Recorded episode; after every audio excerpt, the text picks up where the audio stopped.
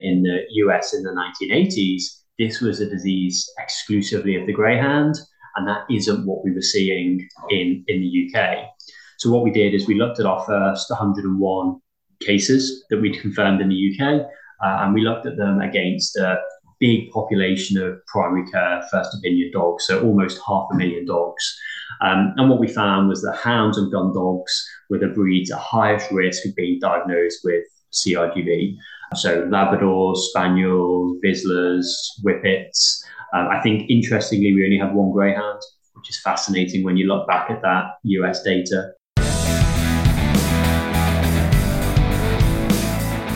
Hello, and welcome to this Vet Times podcast that accompanies a webinar discussing cutaneous and renal glomerular vasculopathy, commonly known as Alabama rot. This winter marks 10 years since the first cases of Alabama rot in the UK. Since then, almost 300 cases have been confirmed across 47 UK counties. The disease has a 90% mortality rate. As research into the disease continues, we're joined by David Walker of Anderson Moores Veterinary Specialists in Hampshire. David is the UK's foremost authority on the disease, and in this podcast, he takes us on a journey from when it was first recognised in the US in the 1980s through to its emergence in the UK and trends seen with cases here. He also discusses the ongoing research. During this podcast, David refers to images and an animation in the webinar. This can be watched in our new Alabama Rot collection on VetTime CPD Plus, alongside a gallery of images and additional resources. A link to the collection can be found in the show notes. How are you, David? Yeah, very good. Thank you, Tom. Uh, thank you for inviting me to um, to this podcast today. Looking forward to trying to increase awareness of uh, CRGV some more. Thank you for joining us because we're getting to what you might call CRGV season, aren't we? And this year, I don't want to call it a landmark, but there's a significant element of the fact that this year marks 10 years since we had the first case in the UK, doesn't it? Yeah, it's astonishing how quickly that, that time has gone. And we've learned so much about CRGV over that time period. Um, but yet there's still still so much more to learn. Uh, you know, we, have been on a journey. I think we've done incredibly well to increase awareness of the disease amongst veterinary professionals and, uh, and, and, and the general public. So yeah, still a still a huge way to go, but I'm yeah I'm proud of where we are uh, after that time period. Excellent. So we're going to basically take a look back, see what we have learned over the past ten years, and where we're heading. The floor is yours, as they say. Yeah, thanks, Tom. Um, so yeah, what, what I want to do is just take take on a bit of a journey um, from when the disease was first recognized in the USA in the 1980s, all the way through to what we've been seeing with the cases in the UK. And then just at the very end, touch on some of the, the research that's, that's ongoing currently. So, yeah, so thanks again for inviting me along, Tom. Um, so, the uh, the proper name for this disease is cutaneous and renal glomerular vasculopathy, um, but it's often colloquially known as Alabama rot. Uh, and that's because a fair number of the greyhounds that were originally recognized with this disease uh, were from Alabama in the USA. Uh, and just as the, the name implies, cutaneous and renal, uh, this is a disease that largely affects the skin and the kidney. Um, so what we'll talk about um, over the next 20 minutes, half an hour, is, is what we used to know about CRGV uh, from the work that was done in the, the USA in the 80s, uh, what we've learned about the cases in the UK that we've been seeing over the past 10 years, just a little bit of uh, comparative medicine looking at um, similar diseases in people, uh, and then just a couple of slides at the end on, on what we don't know and what we're trying to find out. So let's kick off with what we knew. Uh, so uh, we know this is a disease of the distal extremities. Um, so it causes skin lesions in dogs, uh, typically lesions below the elbow, uh, below the stifle. Uh, and along with those skin lesions, they may or may not have acute kidney injury. So the term we typically use now instead of acute renal failure.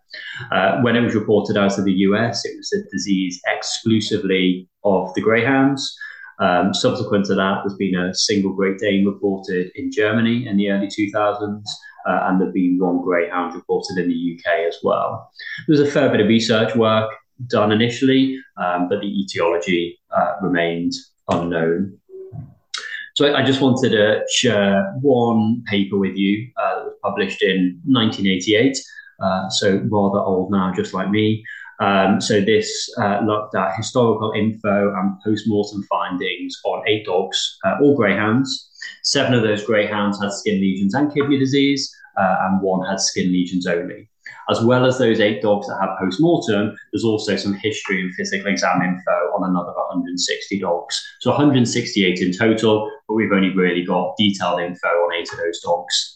Uh, key thing is that they were all greyhounds. So that's really relevant when we come on to talk about the UK cases shortly. There was no sex predilection and the age range was six months to, to six years. The key features from those uh, eight dogs that we had a bit more information on was that they had an anemia and they were thrombocytopenic, so low platelet count. And again, just keep that anemia and thrombocytopenia in mind when we come to talk about the UK cases. Uh, and histopathologically, um, when we looked at the kidney tissue under the microscope, they had what's called a thrombotic microangiopathy. So this is a, an occlusive microvascular disease, so basically blood clots plugging the glomerular arteries. Uh, and then they had something called fibrinoid necrosis, which basically is um, what it says, which is necrosis of the vessel wall and impregnation with fibrin, and then that thrombosis of the glomerular arterioles. So this is actually a really unusual histopathological kidney diagnosis. Um, but that, that fibrinoid necrosis, the thrombosis, uh, are the pathognomonic features of, of a thrombotic microangiopathy. So that's what we were seeing in the greyhounds in 1988. So let's move on now to talk about the, the UK cases, keeping in mind some of that information from, from greyhounds. So how did it all begin 10 years ago? Um, well, so between December 2012, February 2013, we had four cases referred to us here at Anderson Moores Veterinary Specialists. So we're based just outside of Winchester, near the south coast of the UK. Um, now, what's a little unusual is the combination of acute kidney injury and skin lesions. We, we see plenty of dogs with skin disease, we see plenty of dogs with sudden onset kidney failure, but the combination of those two things together was a, a little unusual. And for the first case, I must say, you know, we didn't pay a huge amount of, of attention to that combination of clinical signs, uh, and we just very much managed the skin lesions, managed the kidney failure in isolation. Sadly, that dog died, and in very short order, we had a we had another dog presenting with very similar clinical signs. Uh, that dog didn't survive, and the owner kindly consented to post mortem. And that's really when we started to gather more information. And what was fascinating initially is that all of these dogs were being referred from just outside the New Forest, so just from the west of the New Forest in an area called Fordingbridge that you can you can see on the map if you're looking at the images. So, as I say, histopathologically, we were starting to see this picture of thrombotic microangiopathy uh, in the dogs that were having post-mortem. So we went back, looked at the literature, and thought, you know what, this this really does look like CRGV, um, cutaneous and renal glomerular vasculopathy. So at that point, we sent a letter to the Vet Times, we sent a letter to the Vet Record, uh, and we just we were a trying to increase awareness of the disease and also encouraging people to contact us if they were seeing anything similar. I also wrote a letter to around 2,000 uh, local vets in Hampshire, West Sussex, Dorset, Surrey. Uh, and over that initial time period, so I suppose what we will call the first season, so back end of 2012 uh, through to uh, spring 2013, we had 10 confirmed cases. So that's a confirmed CRGV case based upon histopathology. So they had a thrombotic microangiopathy, and then we had two suspected survivors. So we didn't have histopath in those dogs, um, but based upon the presentation, some of the blood work changes, we were pretty confident they were a CRGV case. And I think it's important to point out at this stage that these dogs had detailed workup. So we were confident that there wasn't another reason for the acute kidney injury, like leptospirosis, uh, toxicity from grapes, etc. So um, this map here is a summary of all of the histopathologically confirmed cases to date. So we've had 286 confirmed cases over the past 10 years. Um, I'm sure there are others um, where we haven't had histopathology, where understandably owners haven't wanted to go to post-mortem, where maybe, again, understandably it wasn't on a vet's radar. Um, and so you can see the geographical spread of those cases uh, on the map on screen. Uh, and, and, you can see that there are some interesting features, which is that uh, So Eastern area, East Anglia, Norfolk area, there are actually very few cases. Uh, if you look at the west coast of Wales, uh, again, very few cases. Uh, and we'll come on and have a look at that um, shortly as to what the reasons might be. Uh, so this is uh, um, some data we published in 2018. Uh, so it's looking at um, spatial temporal patterns and some risk factors for CRGV development in, in the UK. Um, and there are really three big things that we pulled out of this data analysis. Uh, the first was that there's definite seasonality to this disease. So 92% of cases we see between November and May. Um, so, you know, that helps us as clinicians um, because if we're seeing a dog with acute kidney injury in August, then it's perhaps less likely to be CRGV. Uh, we also found that we were seeing some clustering of disease, uh, certainly back near the start. So in 2013, we had a cluster of cases in the New Forest. And interestingly, many of those dogs were walked in the same place. Uh, ditto in, in uh, the Greater Manchester area in 2014. And, and from really digging down into the data, what we found were cases were generally associated with walking in a woodland. Uh, pasture was the habitat least likely to be associated with developing CRGV. And the reason that's interesting is because historically people have said, well, you know, maybe this is E. coli uh, and therefore related to livestock feces. Um, but yeah, dogs walking on pasture didn't seem to be associated with developing CRGV. Uh, and then an increasing uh, temperature in winter, spring, and autumn, uh, an increasing rainfall in the winter and spring are also associated with CRGV development. But none of these things in isolation are enough to cause CRGV. So just like climatic condition alone doesn't mean CRGV development, and that sort of played out with the distribution of uh, of the cases. Um, because if it was just climatic conditions, then why is the West of Wales spurred? Why is the east coast of, uh, of England spurred? So yeah, so some interesting data came out of that paper. Um, so if we look at the cases from a clinical point of view, uh, then the vast majority present with skin lesions before the onset of clinical signs referable to AKI, so vomiting, lethargy, uh, anorexia. So skin lesions, and then they go on and develop acute kidney injury. The, the median time to acute kidney injury development from the onset of a skin lesion is three days, but there's quite a wide range. A small proportion of dogs will actually develop kidney failure before you see the skin lesions. So it's really important to be examining these dogs on a daily basis. Um, in around 19% of the dogs, they present with skin lesions and acute kidney injury at exactly the same time. The question then is, you know, have the owners perhaps missed the skin lesions? Uh, and then, yeah, in a very small number, they actually get acute kidney injury before the skin lesions are identified. The vast majority of the skin lesions, as I mentioned earlier on, are on the limbs, uh, and just under three quarters are on the pads, um, the digit, um, or somewhere around the paw.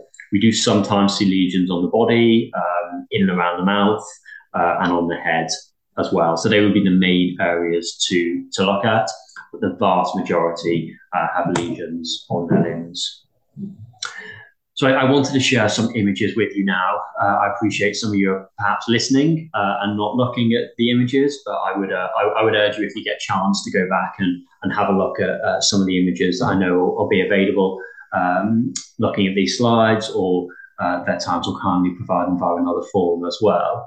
So you can see the images on the on the left hand side. So this was a border collie that uh, had confirmed CRGV, and you can see it's quite an innocuous looking uh, lesion. So we're just looking distal to the carpal pad, and it's just a, an exudative lesion. And then if you look below, that's after clipping and cleaning. And again, we've got some very superficial erosive lesions. Um, so as I say, relatively innocuous. Um, that was what the dog first had, and yeah, two or three days later presented with acute kidney injury. Lesion top right is uh, is on the medial thigh, and that's a very well demarcated ulcerative lesion, and that's often what we see on on the limbs. Uh, and then the example bottom right is a Labrador, uh, uh and over the rostral head, uh, you can see these again very well demarcated erosive lesions, uh, and and that mar- that uh, clear demarcation is often a feature that we see uh, in the disease. I just mentioned that uh, around 75% of dogs have lesions on their distal limb. Uh, and here's just some examples. Uh, so a dog top left with a nasty erosive lesion uh, over a digital pad. um, a very um, aggressive ulcerative lesion interdigitally in this image, bottom left, and then another Labrador uh, with a with a nasty erosive lesion um, over the distal forelimb, and again, you know, pretty well demarcated. Um, so that certainly is a is a feature to look out for. So those images were, I hesitate to use the word milder, um, but you can see why I use that word when you then look at these two images now. So incredibly extensive pathology uh, in these two different dogs um, over the scrotum, prepuce, uh, distal hind limbs. Um, there's erosion, there's ulceration, there's exudation, uh, there's some necrosis in that image on the right hand side as well. Um, so, yeah, just giving you a flavour for the range of lesion that we can see from single isolated, well demarcated lesion through all the way to um, disease that involves the whole limb. So I just wanted to share a little bit more data with you. So this was another paper that we published in uh, 20, uh, 2018, and it was looking at signal risk factors for CRGV in dogs in the UK. You'll remember that I mentioned that in the US in the 1980s, this was a disease exclusively of the greyhound, and that isn't what we were seeing in, in the UK. So what we did is we looked at our first 101 cases that we'd confirmed in the UK, uh, and we looked at them against a big population of primary care first opinion dogs, so almost half a million dogs. Um, and what we found was that hounds and gun dogs were the breeds at highest risk of being diagnosed with CRGV. Um, so Labradors, Spaniels, Vizslas, Whippets. Um, I think interestingly, we only have one Greyhound, which is fascinating when you look back at that US data. Uh, there were no toy dogs uh, in, in those first 101 cases. Uh, female and neuter dogs were more likely to be diagnosed with CRGV, and the average age was four years. So what we were starting to do was build up a bit of a picture of, you know, what might a CRGV case more likely look like? You know, so trying to help um, vets in practice say, well, it's a Labrador, it's December, it's got skin disease, it's got acute kidney injury, you know, CRGV is probably going to be creeping up the list. If it's a Chihuahua in August, um, then yeah, CRGV is probably going to be dropping down the list of possibilities. so just moving on to look at some ClinPath data. So you'll remember back when I was talking about the greyhounds, only eight cases, um, but anemia and thrombocytopenia were a feature of their diagnosis. Uh, and we were seeing similar uh, in many of the dogs in the UK. So 28.7% were anemic at presentation, almost 85% were thrombocytopenic at presentation, and over 50% are hyperbilirubinemia at presentation. So again, I'm always thinking, what information can we have to say whether CRGV is more or less likely? And actually, now you can you can start to build that picture. We've got the seasonality. We've got some breeds that are more likely to be affected. And if on your ClinPath you're seeing anemia, thrombocytopenia, hyperbilirubinemia in the face of skin lesions and AKI, you know, your top three differentials are CRGV, CRGV, and, and CRGV. What about outcome? Uh, well, the median time from development to skin lesion, the development of skin lesions to euthanasia is, is only six days. So it's a pretty rapid deterioration to, to euthanasia in the vast majority of these dogs. But there is quite a wide range from one to, to 49 days. Capturing a survivor and saying a survivor is definitely a survivor is a little challenging because we don't have the histopath. So we would call a survivor survivor on the basis of skin lesions, kidney failure, and, and some of the characteristic blood work changes. Uh, and there are definitely some dogs out there that do survive this disease, um, but mortality is up at around 85, 90% when you have skin lesions and acute kidney injury. So unfortunately, it's, it's very high. Um, some dogs have had a technique called plasma exchange, uh, where in the most simplistic form, you take out the plasma and you replace it with healthy dog plasma. Uh, there's been some data published on that out of the RVC. It was six dogs, two survived, four didn't. I don't think we have enough data at the moment to say whether or not uh, that's a, a, beneficial technique uh, for these patients. Uh, and as with any dog or cat that develops acute kidney injury, a proportion of those patients will be left with chronic kidney disease thereafter. So hopefully that gives you a little bit of a flavour for what we've been seeing in, in the UK cases um, and allows you to build a bit of a picture of what a um, a CRGV dog might potentially look like. I just wanted to spend five minutes talking about potential uh, human comparators. You know, so what can we learn from from human medicine that might help us understand more about CRGV and ultimately, therefore, help more pets, which you know, which is what this is all about. So I mentioned this thrombotic microangiopathy, which is the histopathological change that we see um, and, and, this is a process where you get damage to the endothelium of blood cells in the kidney. So the endothelium is that inside lining of the blood vessel. And when you get damage to the endothelium, then platelets are attracted to that. So you get this platelet clumping, and that's what's probably driving the low platelet count in, in the bloodstream. So that's what causes the thrombocytopenia. Uh, and then when you get that platelet clumping, the blood can't flow through. So you get ischemic damage to the kidney or the skin, and you get kidney failure or skin necrosis. Some of those red cells try to force their way through that platelet clumping and they get damaged. And that's where we think uh, the, the anemia is coming from. So it's a microangiopathic uh, hemolytic anemia. So that's what's actually happening from a pathological point of view. Um, in people, then the histopathological diagnosis of TMA uh, is a feature of a number of specific conditions. Um, so, just to name three of those, so hemolytic uremic syndrome, atypical hemolytic, hemolytic uremic syndrome, or complement mediated hemolytic uremic syndrome, and thrombotic thrombocytopenic purpura. So, they're the big three conditions in people that can cause thrombotic microangiopathy. But we, in people, you also see TMAs with things like cancer, sepsis, and chemo. So rather than go into vast amounts of uh, human medicine detail, I just wanted to share a little bit of info with you around the top two, so HUS and AHUS or atypical HUS, because there are there are certainly features that are very similar to um, to what we're seeing in dogs.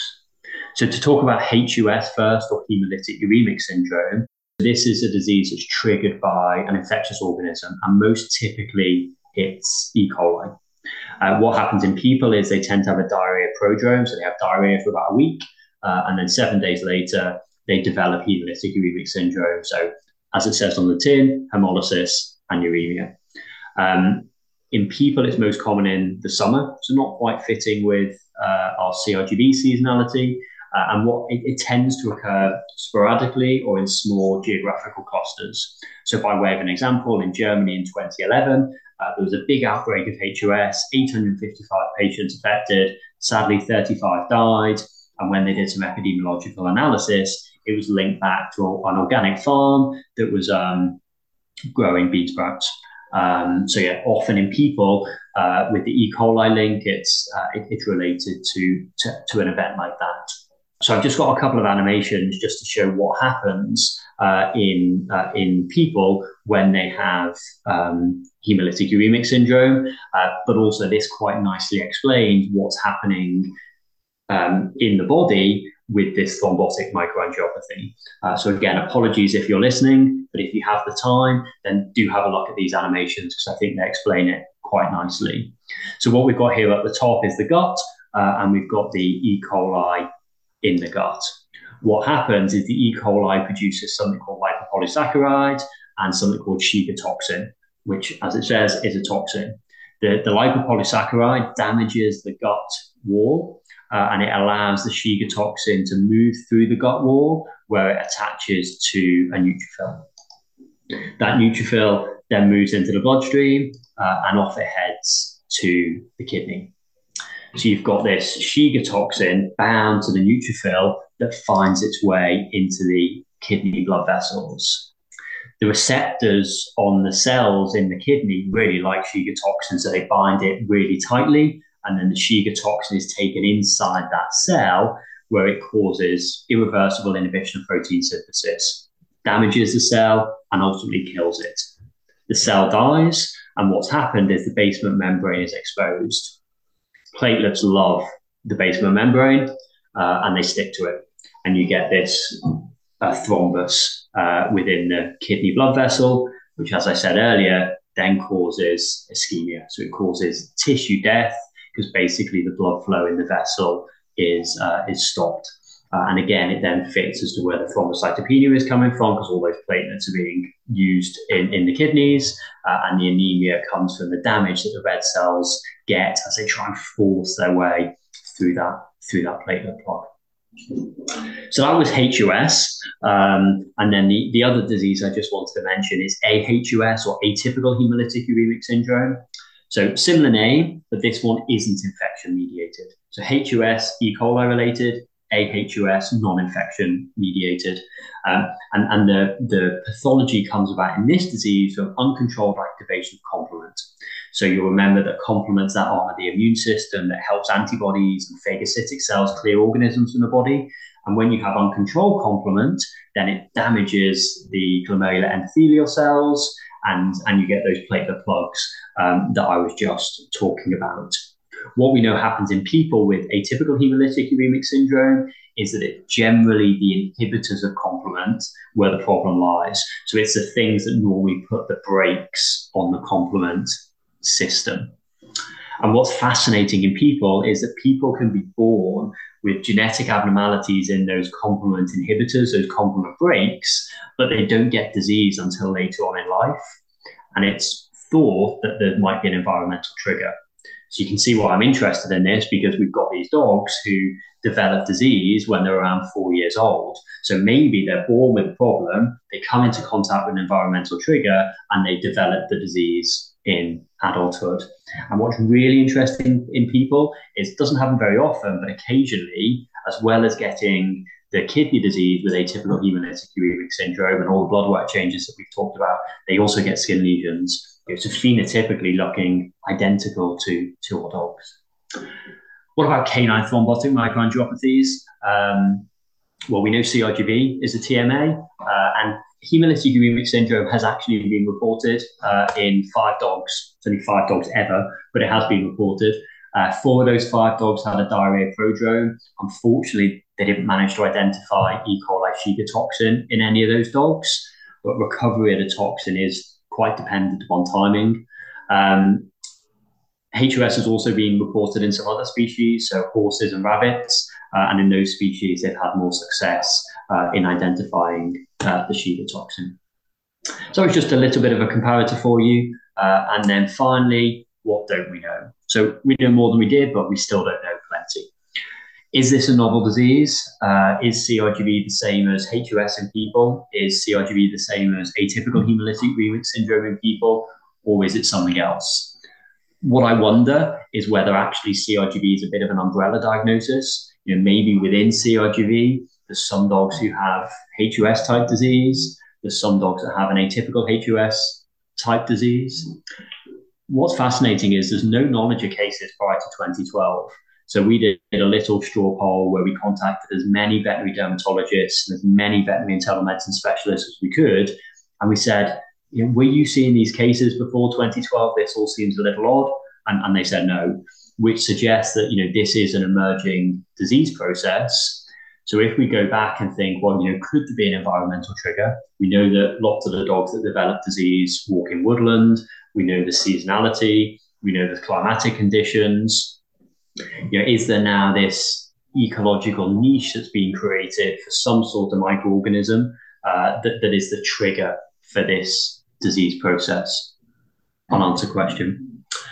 Um, what's fascinating is there's a population of dogs out there with CRGV that don't develop AKI, and we saw that in the greyhounds back in the 1980s as well. Uh, so there's a whole range of disease, uh, and I'm sure plenty of the dogs with who develop skin lesions only. We never diagnose those with with CRGV because we're not biopsying the skin. Understandably, we're certainly not biopsying the kidneys. So, so that's fascinating. So there's a big yeah, there's, a, there's, a big population of pets out there with this disease that probably we're not recognizing. And then what's also interesting is that um, in some households, there was a dog affected by full blown CRGV, so skin lesions, kidney failure, and the other dog in the household developed skin lesions at the same time. Now, from a temporal point of view, the skin lesions were developing at a similar time. So it's probably not dog to dog, dog to dog transmission of anything, but obviously, dogs in the same household tend to be doing the same things. They're going on the same walks at the same times. So they're having those same environmental contacts. So it's not every dog by any means, but certainly there are plenty of dogs out there where there's an in contact dog in the house who develops skin lesions at the same time. We haven't got time to talk in detail about how we're managing these dogs. Um, but what we don't know is what the optimal management is. At the moment, we are intensively managing their acute kidney injury. We're managing the skin lesions um, and all of the other things that, that go with AKI, anorexia, hypertension. Um, so yeah, we're still trying to learn what the optimal management might be, and that's going to come from better understanding the, the pathophysiology. Um, so as I said, at the moment we're we're, treating the AKI, um, but if we can find the underlying cause, then can we treat that? Could fresh frozen plasma help? So that would come back to atypical hemolytic u- uremic syndrome and this problem with complement. So if we give fresh frozen plasma, we're giving healthy complement and healthy complement inhibitors. The problem is, as you know, dogs with acute kidney injury often can't tolerate volume. Um, so it's not always great to give them product. And that's where plasma exchange could come in useful, where you take out the unhealthy plasma and all the unhealthy complement inhibitors, and you give the healthy complement inhibitors. Um, could Shiga toxin antibodies help? Well, maybe if this is E. coli mediated. Um, in people with atypical hemolytic uremic syndrome, they use something called anti-C5 antibody. Uh, so basically, it's an, an inhibitor of complement, costs about a quarter of a million pounds a year. Probably not going to be viable for our canine patients. Uh, might immunosuppression help? Maybe. Uh, again, in people, there's some evidence that the um, the damage to the complement inhibitors is caused by an overdrive of, of the immune system. Uh, we haven't done a controlled study, but we have given some dogs uh, immunosuppressive therapy at uh, Anderson Moores, uh, and it hasn't changed their outcome. So what next? Uh, so there's quite a lot of work going on. Um, we're really keen to look at the complement system, and that work has, has started. Um, and hopefully you can understand why based upon what I talked about in atypical hemolytic uremic syndrome. Uh, we're really keen to better understand the epidemiology of this disease still. Uh, and we've recently closed a questionnaire study and are analysing that data. Uh, there's a PhD student at Surrey University doing some great work on the metabolome and, and microbiota uh, to see if we can learn more that will help drive the research even further forwards. And there's a link on the slide if you'd like to learn more about that work. So hopefully that's been of some use, giving you a little bit of a flavour for the journey uh, over this past 10 years uh, has given you hopefully a better feel for, for what a CRGV case might look like, especially if we come into uh, the 2022 23 CRGV season. Um, and if you do have any questions, then please do feel free to fire those across to me on email, david at or I'm sure you can get in touch with the Vet Times uh, and the questions will find their way to me that way. So thanks very much for listening. Thank you so much, David. It's absolutely fascinating just to kind of see the history and how it's evolved and developed the understanding, but also how there's still so many avenues to go down to hopefully finally crack the code, essentially, and work out the cause, the identifying factors. It's incredible. Yeah, absolutely, Tom. My aim here has always been to increase awareness, get as much information as I can into the scientific literature, because you know, this is never going to be solved by one person, one center. Um, and that's really we, we've worked hard to collaborate with other people, universities over the past ten years, and you know we we just want to carry that on because the more people that are working on this, uh, the more likely we are to get answers. Fantastic. Just to echo what you said at the end there, if any questions do come via us or this webinar or the collection that we put together, then we will certainly pass them on and do what we can to help and spread the word. David, that was a fantastic insight. Thank you so much for joining us. Thanks again for inviting me, Tom.